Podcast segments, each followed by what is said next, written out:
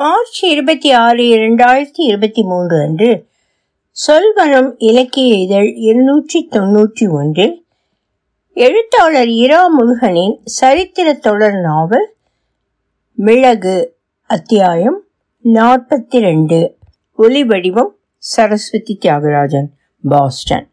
சாயந்தரம் பொன் வெயில் பூசிய நேரத்தில் செல்லுபைர தேவி மகாராணியிடமிருந்து வந்த தூதுவன் அப்பக்காதேவி மகாராணியிடம் கொடுத்த சிறு துணி பொட்டலத்தை அப்பக்காவின் மெய்காவலர்கள் வாங்கி கொண்டார்கள்.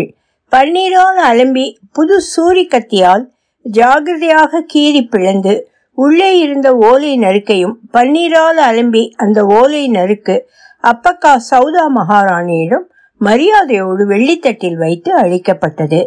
அப்பக்கா ஓலை நறுக்கை படித்ததும் சிரிக்க தொடங்கினாள். ஓய்வு எடுக்கணும் போல இருக்கிறது, நாளைக்கு காலையில் நான் உள்ளால் அழகான உள்ளால் நகரத்தில் உன்னோடு இருப்பேன் மிளகு கிழவி. தூதுவனை பார்த்து நல்ல செய்தி கொண்டு வந்ததற்காக கொண்டு வந்ததற்காக புன்சிரிப்போடு இரண்டு வராகன் பணம் கொடுத்து அரண்மனை போஜன சாலையில் உண்டு போகச் சொன்னாள் அப்பக்கா மகாராணி. முக்கிய பிரதானியை அழைத்து நாளைக்கு செய்ய வேண்டிய அவசரமான செயல் ஏதும் இருக்கிறதா என்று கேட்டு இல்லை என உறுதிப்படுத்தி கொண்டாள். உள்ளால் கடற்கரையில் ஏற்றுமதி சரக்குகளை கப்பல் வரும் வரை பாதுகாப்பாக வைக்க நிர்மாணித்த பண்டக சாலை வருகை அறிவிக்காமல் சென்று காணுதல் நாளைய செயலாக குறிப்பிட்டிருக்கிறது. அதை நாளை மறுநாள் அல்லது வெள்ளிக்கிழமை செய்து கொள்ளலாம் என்றார் முக்கிய பிரதானி. ஆக நாளை முழுநாள் அப்பக்கா சௌதா மகாராணி தன் பிரியமான தோழி சென்னபைரதேவியோடு இருந்து மகிழப் போகிறாள். சென்னா அப்பக்கா அரசியாகிய பிரதேசமான உள்ளாலுக்கும் புட்டிகைக்கும் சுய விடுமுறை எடுத்து கொண்டு வந்தது. இருபது வருடம் முன்பு மங்களாபுரமும் கொல்லூரும் சென்று தொழுது உள்ளால் நகரம் வந்தாள் சென்னா. அப்போது இப்போது தளர்ச்சி காரணம் மிர்ஜான் கோட்டையிலிருந்து உள்ளாலுக்கு நேரே வந்து விடுவாள் என்று அப்பக்கா மகாராணிக்கு தோன்றியது. போன தடவை வந்தபோது சிரித்து மாளவில்லை இரண்டு பேருக்கும். ஒரு கவிராயர் தெலுங்கில் துளுவராஜகுமாரி என்று அப்பக்காவை விழித்து நாட்டியமாட தோதாக பாட்டு எழுதி கொண்டு வந்து பாடியும் அடவு கற்பித்து நாலந்து கணிகையரை கொண்டு ஆடச் செய்தும் அப்பக்காவுக்கு பாட்டும் ஆட்டமும் காட்சி வைத்தார். அப்பக்கா மகாராணியே, நீ உலகாளுகிறாய். உன் கேசம் மனம் வாய்ந்தது, மேகம் போல் இருண்டிருப்பது. உன் கண்கள் கரியவை, ஒளி மிகுந்தவை. உன் தனங்கள் மாம்பழங்கள் போல் மெருதுவானவை, மிக பெரியவை, உருண்டு திரண்டவை, கனமானவை. இழுப்பு இல்லாதது போல் மிகச் சிறியது. பெண்குறி தேர் போல் பறந்து பட்டது, பிருஷ்டம் மலைகள் போன்றது. நீ வாழ்க துளுவ ராஜ ரஜினியே, நீடூழி வாழ்க என்று எழுதி பாடி ஆடி அப்பக்காவிடமிருந்து ஐந்து வராகன் பெற்று போனான். அந்த பாட்டை உற்சாகமாக தன் ஆரியல் தோழி சென்னபைரதேவியிடம் அவள் பாடி காட்டினாள். என்ன ஆச்சரியம், பக்கல் கவிஞனாது. போன வாரம்தான் இந்த வருடனைகள் எல்லாம் இட்டு நடுநடுவே மிளகு என்று வருமாறு வைத்து சாளுவர் ராஜ்ய ரஜினி என்று விழிக்கும் பாட்டை கணிகையர் தெருப்பெண்களை கொண்டு பாடி ஆடி நூறு வராகன் வாங்கி போனான் அதே கவிராயன் என்றாள் சென்னா ஆச்சரியத்தோடு. அடியே சாளுவச்சி, உன் பிருஷ்டம் இமயமலை, உன்னது தேர்னு என்னை சொன்ன பொய்யை அஞ்சே வராகன் கொடுத்து வாங்கிவிட்டேன். உன் மாம்பழத்துக்கும் இமயமலைக்கும் தேருக்கும் ரொம்ப அதிகமாக கொடுத்துட்டியேடி என்றாள் அப்பக்கா. சென்னாவின் முகத்தை கையில் ஏந்தி, என்ன இருந்தாலும் இந்த துளுவச்சி சாமர்த்தியம் சாளுவச்சிக்கு வருமோ என்று பாட்டாக பாடி ஆடவும் செய்தாள். கூடவே சென்னாவையும் ஆட வைத்தாள். அந்த மகிழ்ச்சிகரமான பொழுதுகள் இப்போது வருமோ என்று ஏங்கி இருந்தாள் அப்பக்கா. காலை விழுந்து வெகுநேரம் சென்று சென்னா உள்ளால் ராணிபுரத்தில் அப்பக்காவின் கோட்டை அரண்மனைக்கு வந்து சேர்ந்தாள். ராத்திரி மிகுந்த பயண களைப்பு ஏற்பட்டபடியால் வழியில் ஒரு சத்திரத்தில் நிறுத்தி ஓய்வெடுத்து கொண்டு வந்திருக்கிறாள். மொத்தம் மூன்று சேரட்டுகள், முன்னால் ஒன்று பாதுகாப்பாக பெட்டகத்தில் பணம், துணிமணிகள், உணவு, குடிக்கவும் புழங்கவும் கடகங்களில் தண்ணீர், ஆயுதங்கள் என்று இரண்டு சிப்பாய்கள் காவலிக்க நகர்ந்து போனது. அடுத்து ராணி பயணம் செய்யும் ராஜரதம் என்ற பெரிய வசதியான சேரட் நான்கு காவல் வீரர்களோடு நகர்ந்தது. அதன் பின்னால் சற்றே சிறிய இன்னொரு சேரட் பல மருந்துகளோடு வைத்தியனும் அவன் மனைவியும் ராணியின் தாதியுமான மிங்குவும் அதில் பயணம் செய்து ராணியை தொடர்ந்து வந்தார்கள். பின்னால் நான்கு வீரர்கள் குதிரைகளில் சவாரி செய்து மொத்த பாதுகாப்பு அளித்தார்கள். சத்திரத்தில் வசதிகள் மிக குறைவாக இருந்ததால் ரதத்திலேயே இரும்பு வாளிகளை மணல் நிறைத்து வைத்து அதில் கழிவை பிடித்து கொட்டி மலச்சல உபாதைகளை தீர்த்து கொள்ளலாம் என்று செல்லுபைர தேவி மகாராணிக்கு வைத்தியர் தாதி மூலம் ஆலோசனை சொல்லி இருந்தார். எனினும் அது அசங்கியும் அசுத்த பரமும் ஆனது என்று நிராகரித்து விட்டாள் ராணியம்மா. முதல் சாரட்டில் மரச்சட்டங்களுக்கு உள்ளே கெட்டி துணி வைத்து அடித்த சாய்வாக நிற்கும் திரைகள் நான்கை ஒரு வீரனும் தேரோட்டிகளும் எடுத்து கொண்டார்கள். சற்று தூரத்தில் தரையை துடைப்பத்தால் பெருக்கி பூச்சி பொட்டு இல்லை என்றும் ஆள் அரவம் இல்லை என்றும் உறுதிப்படுத்தி கொண்டு நாலு திசையிலும் சதுர அறை போல ஒன்றோடு ஒன்றாக கவியும்படி அந்த நான்கு திரைகளை நிறுத்தினார்கள். தாதி துணைக்கு வர சத்திரத்தின் வெளியே நடந்தாள் ராணியம்மா. சற்று தூரத்தில் இருட்டில் ஒற்றை தீபமும் தண்ணீர் வாளியும் பிடித்து தாதி நிற்க திரைகளுக்கு நடுவே அற்பசங்கை முடித்து வந்து சேரட்டிலேயே படுத்து நித்திரை போனாள் சென்னா. குழுவில் யாரும் உறங்காமல் கண்ணும் கருத்துமாக காவல் செய்திருந்து வந்து சேர்ந்தார்கள் என்று சென்ன மகாராணி சொல்ல அப்பக்கா வியப்போடு அவளை பார்த்தாள். அரபிக் குதிரை போல் துள்ளி குதித்து வேகமாக நடந்து வேகமாக பேசி வேகமாக உண்டு கொஞ்சம் போல் உறங்கி சதா ஏங்கிக் கொண்டிருந்த மிளகு ராணி எங்கே போனாள்? அவள் தன்னைத்தானே பகடி செய்து கொண்டு மிளகு கிழவிதான் உண்மையான நிலைமையோ? அப்பக்கா சிந்தனைகளில் மூழ்கினாலும் சென்னாவின் பூ போன்ற சிரிப்பு அவளை தன் பழைய நாள் தோழியிடம் மீண்டு கொண்டு வந்தது. பானுமதி எங்கே? இன்னும் எழுந்திருக்கவில்லையா என்று சென்னா கேட்க அப்பக்கா முகத்தில் ஒரு நிமிடம் உற்சாகம் வடிந்து வெறுமை பூசியது. தனியாக இருக்கிறாள் என் செல்வ மகள். அரண்மனைக்கு அடுத்த வீதியில் ஒரு சிறு மாளிகை வாடகைக்கு எடுத்து என்றாள் அப்பக்கா. என் ஏட்டுச்சுவடியில் புருஷன்னு ஒரு பகுதி, மகள்னு இன்னும் ஒன்று, ரெண்டுமே சரியாக எழுதலே சென்னா என்றாள் அப்பக்கா கண்களில் நீர் நிறைய. சென்னா அவளை அணைத்து கண்ணை தன் பிடவை தலைப்பால் துடைத்தாள். வீரேந்திர குமார் எப்படி இருக்கார்? சென்னா அப்பக்காவிடம் அவளுடைய மாப்பிள்ளையை பற்றி விசாரித்தாள். வீட்டுக்காரர் குடிப்பார், மாப்பிள்ளை குடிக்க மாட்டார், அது மட்டும் தான் வித்தியாசம். எங்கே இருக்கான் மாப்பிள்ளை? போன தீபாவளிக்கு சண்டை போட்டுட்டு போனான் பானுமதியோடு. அவன் பட்கல்லே அவங்க வீட்டிலே, இவன் இங்கே உள்ளாலே. குழந்தை வேணும் வேண்டாம்னு தர்க்கம். அப்பக்கா சிரித்தாள். எல்லாம் சரியா போயிடும் டி துளுவச்சி. அவளை மறுபடி அணைத்து தோளில் தட்டினாள் சென்னா. பசியாரலாம் வா என்று அப்பக்கா அவளை அழைக்க குளிச்சிட்டு வரேன் என்றாள் சென்னா.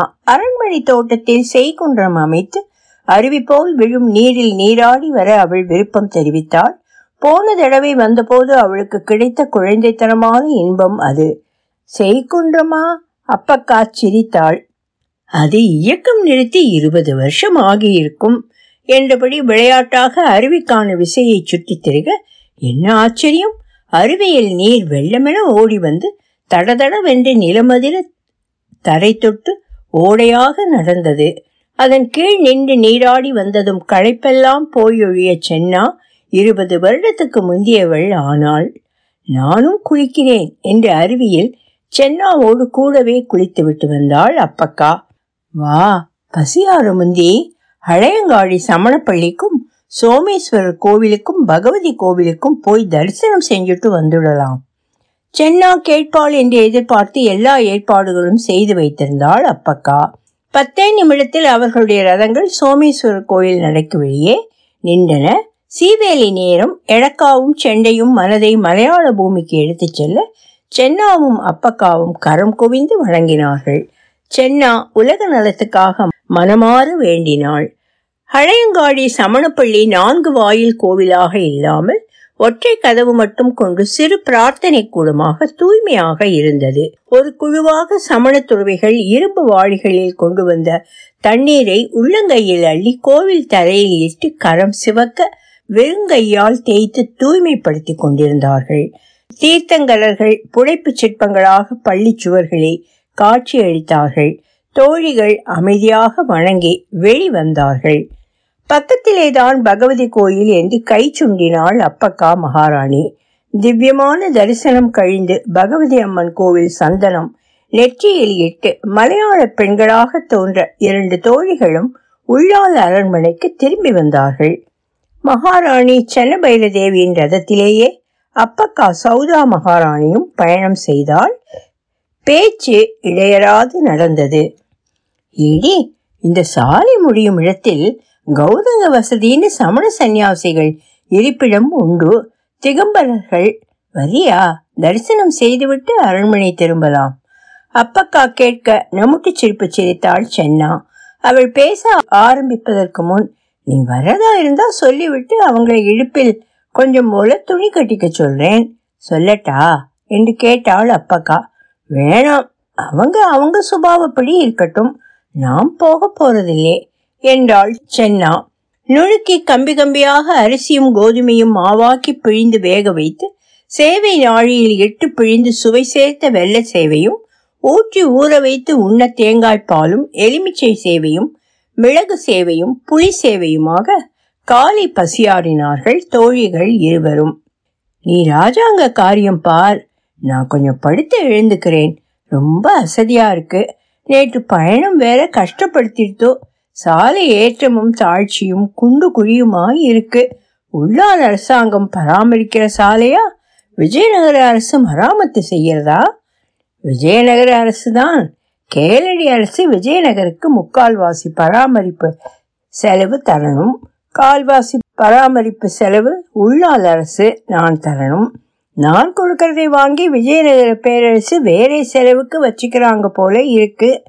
நான் மட்டும் திரும்ப திரும்ப கப்பம் கட்டும்போது அதோடு கூட சாலை பராமரிப்பு வரின்னு என் பங்குக்கு கட்டணும். கேளடி மகாராஜா வெங்கடப்ப நாயக்கர் ஒரு சல்லி கொடுக்க மாட்டாராம், அவர் செலுத்துற கப்பத்திலேயே அது வந்துடும்னு கட்சி கட்டுறார். தனி வரி தர வேண்டாமாம். நானும் வரி கொடுக்கறத நிறுத்திட்டேன். நீ வரேன்னு ஒரு வாரம் முந்தி சொல்லியிருந்தா உடனடி மராமத்து பார்த்து சரி பண்ணி இருப்பேன். போகுது, ஓய்வு எடுத்துக்கோ என்று எழுந்தாள் அப்பக்கா. நீ அரசாங்க காரியம் பார்த்து முடித்து எப்போ வருவே? சென்னபைர தேவி கேட்டாள்.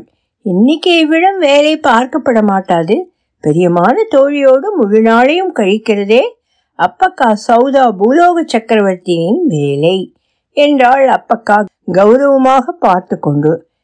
என்ன வேலை வச்சிருந்தே இன்னைக்கு வேணாம்னு தள்ளி போட? புதுசா ஒரு பண்டகசாலை கட்டி ஏற்றுமதிக்கு போகிற பொருள் எல்லாம் தற்காலிகமா கப்பல்ல ஏறும் வரைக்கும் அங்கே பாதுகாப்பா வச்சிருக்கு. அது சரியாக நடக்குதான்னு முன்னால் சொல்லாமல் கண்காணிப்பு, அதை அடுத்த வாரம் வச்சு கொண்டால் ஆச்சு அப்பக்கா உற்சாகமாக சொன்னாள். பண்டகசாலையில் என்னென்ன பொருள் எல்லாம் கப்பல் ஏற தயாராக வச்சிருக்கும்? சென்னா ஆர்வத்தோடு கேட்டாள்.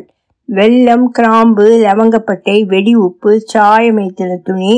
அப்பக்கா அடுக்கி கொண்டே போக அவள் சொன்னதில் வெடி உப்பு சென்னாவின் கவனத்தை உடனே ஈர்த்தது.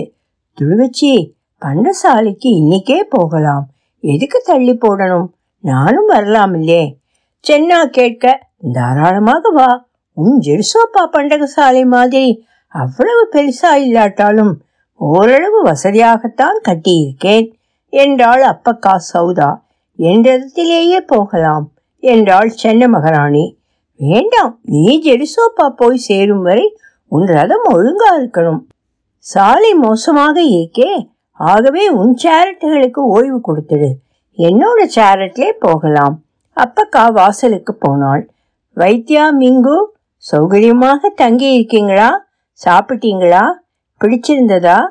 உங்க கோஷ்டியிலே மற்றவங்க எங்க?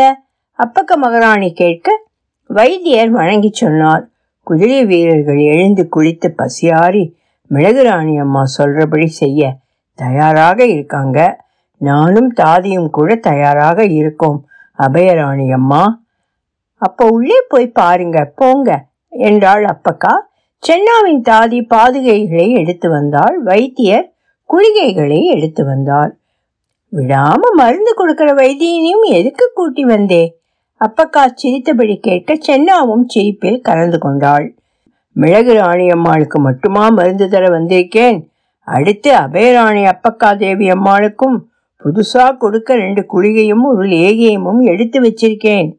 வைத்தியர் மருந்து பெட்டியை திறந்தபடி சொல்ல பயந்தது போல் அப்பக்காவும் செல்லாவும் நடித்து ஓடி நிற்க சிரிப்புக்கு குறையே இல்லை.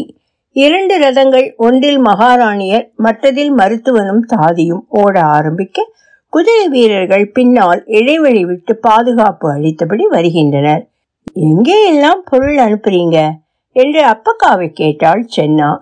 வேற எங்கே, போர்த்துகள் தான் முக்கியமாக என்றாள் அப்பக்கா. பத்து தடவை அவங்களோட யுத்தம் செய்து ஓட ஓட விரட்டி இருக்கே, அவங்களுக்கு பணிஞ்சு நடக்கணும்னு சொன்னதுக்காக கட்டின புருஷனோடு சண்டை போட்டு அனுப்பியிருக்கே, போர்த்துகலுக்கு ஏற்றுமதியா? தீர்க்கமாக பார்த்தபடி சென்னா கேட்டாள். என்ன பண்ண சொல்றே, அவ்வளவு வியாபாரம் வேற எந்த தேசத்தோடும் ஏற்பட மாட்டேங்குது, உனக்கு கிடைச்சா சொல்லு என்றாள் அப்பக்கா. பாரேன், நான் உன்கிட்ட கேட்டா நீ என்கிட்ட திருப்பதியா? என்ன செய்ய, நிரந்தரமான பகைவர்களும் இல்லை, நிரந்தரமான நண்பர்களும் இல்லை, நாம் யாரோடு இருக்கோம், நட்பா பகையா தெரியலே என்றபடி அப்பக்கா தாழ பறந்த ஒரு நாரையின் கூவலை போலி செய்தாள். சென்னா இன்னொரு நாரையாக சேர்ந்து கொண்டாள். கூ கூ கூ கூ. உள்ளால் கடற்கரையோடு சாரட்கள் நகர்ந்து கொண்டிருந்தன. அரபிக்கடலின் சாம்பல் வண்ணமும் ஆகாயத்தின் நீளமும் கலந்தும் தனித்தும் வெளிப்பட்டு நிறபேதமில்லாமல் வெளிவிரிந்து கொண்டிருந்தது. கடற்கரை நெடுக கரும்பு சர்க்கரையை காய்ச்சி வெள்ள மண்டைகளாக உரைய வைத்து விற்பனைக்கு வைக்கும் மும்முரம் தட்டுப்பட்டது. உள்ளால் கடற்கரை மற்ற கடல் தீர நிறம் போல் மீன்வாடை அடிக்காமல் கடல் வாடையும் சற்றே குறைவாகி வெள்ள வாடை மிகுந்திருந்தது. சேரட்டுகள் தென்னந்தோப்பு அடர்ந்த பிரதேசத்தில் போய் நின்றன. இங்கேதான் அப்பக்கா கை சுண்டினால் பண்டகசாலை நீண்டு பறந்து பரபரப்பாக இயங்கிக் கொண்டிருந்தது. வாசலை அடுத்து கொட்டகை போட்டு வெள்ளம் காய்ச்சி கொண்டிருந்தது. கண்ணில் பட்டது. விட்டால் பண்டகசாலைக்கு உள்ளேயே வெள்ளம் காய்ச்சுவாங்க போல இருக்கே என்றபடி அப்பக்கா ரதத்திலிருந்து குதித்து இறங்கினாள். தாதி மிங்கு உதவி செய்ய சற்று பிரயாசையோடு சென்னாதேவியும் இறங்கினாள். அவளை வரவேற்ற கடல் அலைகள் ஊன்றிய காலை அலம்பி திரும்பின. கடல் காக்கைகள் அடர்த்தியான இருளை பீத்து போட்டது போல் கருமை மின்ன இலக்கின்றி பறந்தன. அப்பக்கா காலில் காலணி அணியாததை கவனித்த சென்னா கேட்டாள்.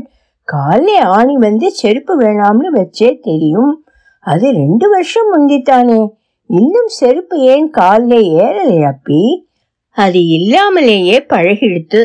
கடற்கரையிலே தினம் வேலையாகவும் உடல் பயிற்சியாகவும் நடக்கும்போது செருப்பு அவஸ்தை, நீயே பார்க்கலாம் இப்போ. ஆம் என்றாள் சென்னா மிங்குவின் தோளில் கை வைத்து பிடித்தபடி. தாதி மிங்கு செருப்பை வாங்கி போய் சேரட்டில் பத்திரமாக வைத்தாள். ஓடாதடி பிள்ளைத்தாச்சி பொம்பளை என்று சென்னா அவளை கண்டிக்க அப்பக்கா மிங்குவின் தலை தடவி அப்படியா, பெத்து பொழைச்சு சுகமா வாடி என்று ஆசீர்வதித்தாள். அபயராணி அப்பக்காவும் மிளகு ராணி சென்னபைரதேவியும் பண்டகசாலைக்குள் நுழைய பரபரப்பானது அந்த இடம். ஊழியர்கள் உறைந்து போய் ஒரு வினாடி நின்று நிகழ்காலத்துக்கு மீள அவர்கள் செய்யும் பணியில் அதிகபட்ச கவனமும் ஆழ்தலுமாக செய்ய தொடங்கினார்கள். பண்டகசாலை செயல் இயக்குனர் ராணியர் இருவரை வரவேற்று தக்க ஆசனங்கள் அளித்து அமரச் செய்தார். வர்த்தகர்கள் என்று கருதக்கூடிய இருவர் பாரவண்டியில் கொண்டு வந்த தகரப்பெட்டிகளை கீழே கோரைப்பாய் விரித்து ஈரம் பூரிக்காமல் செய்து பெட்டிகளை அடுக்கிக் கொண்டிருந்தார்கள். என்ன செய்வீங்க என்று சென்னா அந்த வர்த்தகர்களில் ஒருவரை கேட்டாள். வெளியுப்பு சூரத்துக்கு அனுப்ப தயார் செய்கிறேனம்மா என்றார் அவர். தன் சிரத்தை விட பெரிய சிவப்பு நிற முண்டாசு அணிந்திருந்தார் அவர். வெளியுப்பு என்ற பெயர் கேட்டதுமே சுவாரஸ்யம் ஏற்பட்டு சுறுசுறுப்படைந்தாள் சென்னபைரதேவி ராணி. போர்த்துகலுக்கு நேரடியா அனுப்ப முடியாதா என்று மிளகு ஏற்றுமதி நினைவில் கேட்டாள் அவள். பெரிய கப்பல்லே அனுப்ப குஜராத் பிரதேச சூரத் துறைமுகத்துக்கு அனுப்பி வைக்கிறது தான் சுலபம். இங்கே பெரிய கப்பல் கொண்டு வர நிறைய மெனக்கடனும், ஆழம் சற்று குறைவான கடல் பிரதேசம், சூரத்திலே இருந்து ஒரு மாசத்திலே லிஸ்பன் போயிடலாம். சின்ன கப்பல்லே ஒரு அளவுக்கு மேலே வெளியூப்பு எடுத்து போக வழியிலே துறைமுகங்களிலே தடை இருக்கு, பெரிய கப்பல்லே எடுத்து போக அதொன்னும் கிடையாது. குழகைகளோடு உள்ளே வந்த வைத்தியர் ஒற்றற்படை தலைவராகி காது கொடுத்து அங்கே பேசியதை கவனித்து வந்தார். வெளியப்பை என்ன பண்றாங்க போத்துக்கல்லே? சென்னா கேட்டாள். மருத்துவத்தையே பயன்படுத்தப்படுது, முக்கியமாக துப்பாக்கி வெடிமருந்து, சீன வெடி, மத்தாப்பு இப்படியான உபயோகம் அதிகமாய் இருக்கு. நீல தலைப்பாகை அணிந்த இரண்டாவது வர்த்தகர் சொன்னார். உங்களுக்கு வெடிமருந்து எப்படி பண்றாங்கன்னு தெரியுமா? அப்பக்கா கேட்டாள். நல்லா தெரியும். கந்தகம், வெடியுப்பு, கரித்தூள் இதை விதிக்கப்பட்ட நுண்ணிய விகிதப்படி தண்ணீரில் கரைச்சு சரியான வெப்பம் வர காய்ச்சினால் வெடிமருந்து கிடைக்கும். தப்பாக காய்ச்சினால் கையில் காயம்பட்டு விரலே போறதும் உண்டு. இந்த சேர்மானங்களோட விகிதத்தை மாற்றி சக்தி வாய்ந்த அல்லது விளையாட்டுக்கான வெடி பண்ண மருந்து தயார் பண்ணுவாங்க. மருந்தை திணித்து திரி வச்சா வெடி விற்பனைக்கு தயார் என்றார் முதல் வர்த்தகர். போர்த்துகல்ல இருந்து ஸ்பெயின், இத்தாலி, மெக்சிகோ எல்லா நாட்டுக்கும் துப்பாக்கி வெடிமருந்தும் பட்டாசு மத்தப்பும் லட்சக்கணக்கான வராகன் மதிப்புக்கு வருஷா வருஷம் ஏற்றுமதியாகுதாம். இரண்டாவது வணிகர் சொன்னார். எங்கே எல்லாம் வெடியுப்பு கிடைக்கிறது? அப்பக்கா கேட்டாள்.